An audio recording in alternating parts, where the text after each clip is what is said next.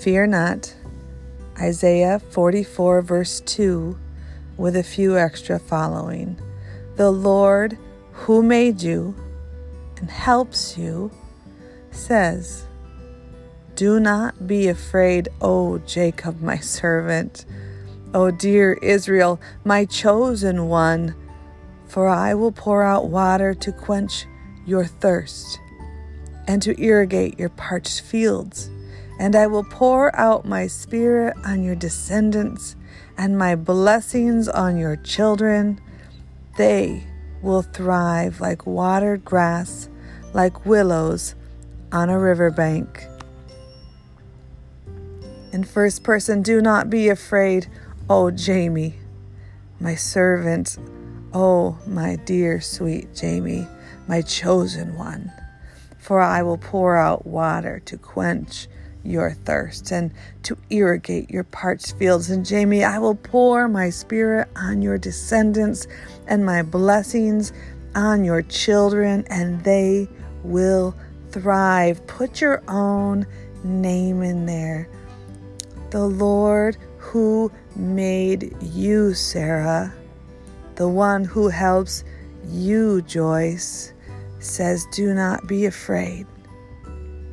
Do not be afraid, Rebecca, my servant, my dear, sweet Stacy, my chosen one. Whatever, put your name in there. You are his chosen one, and you are his dear, sweet child, and he's made you and he helps you, and he says, Do not be afraid.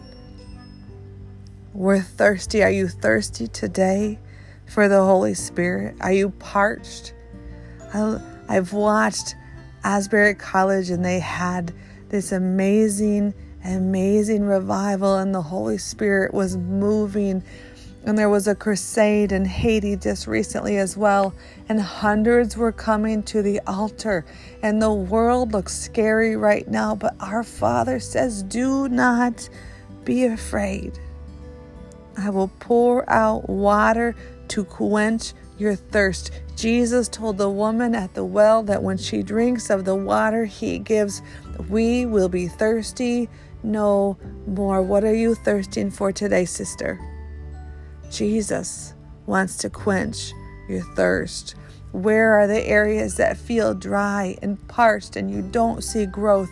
Know that Jesus wants to water your field. The Father sees you and he says, Not only will he quench your thirst, he will water your fields, and he will pour out his spirit on your descendants.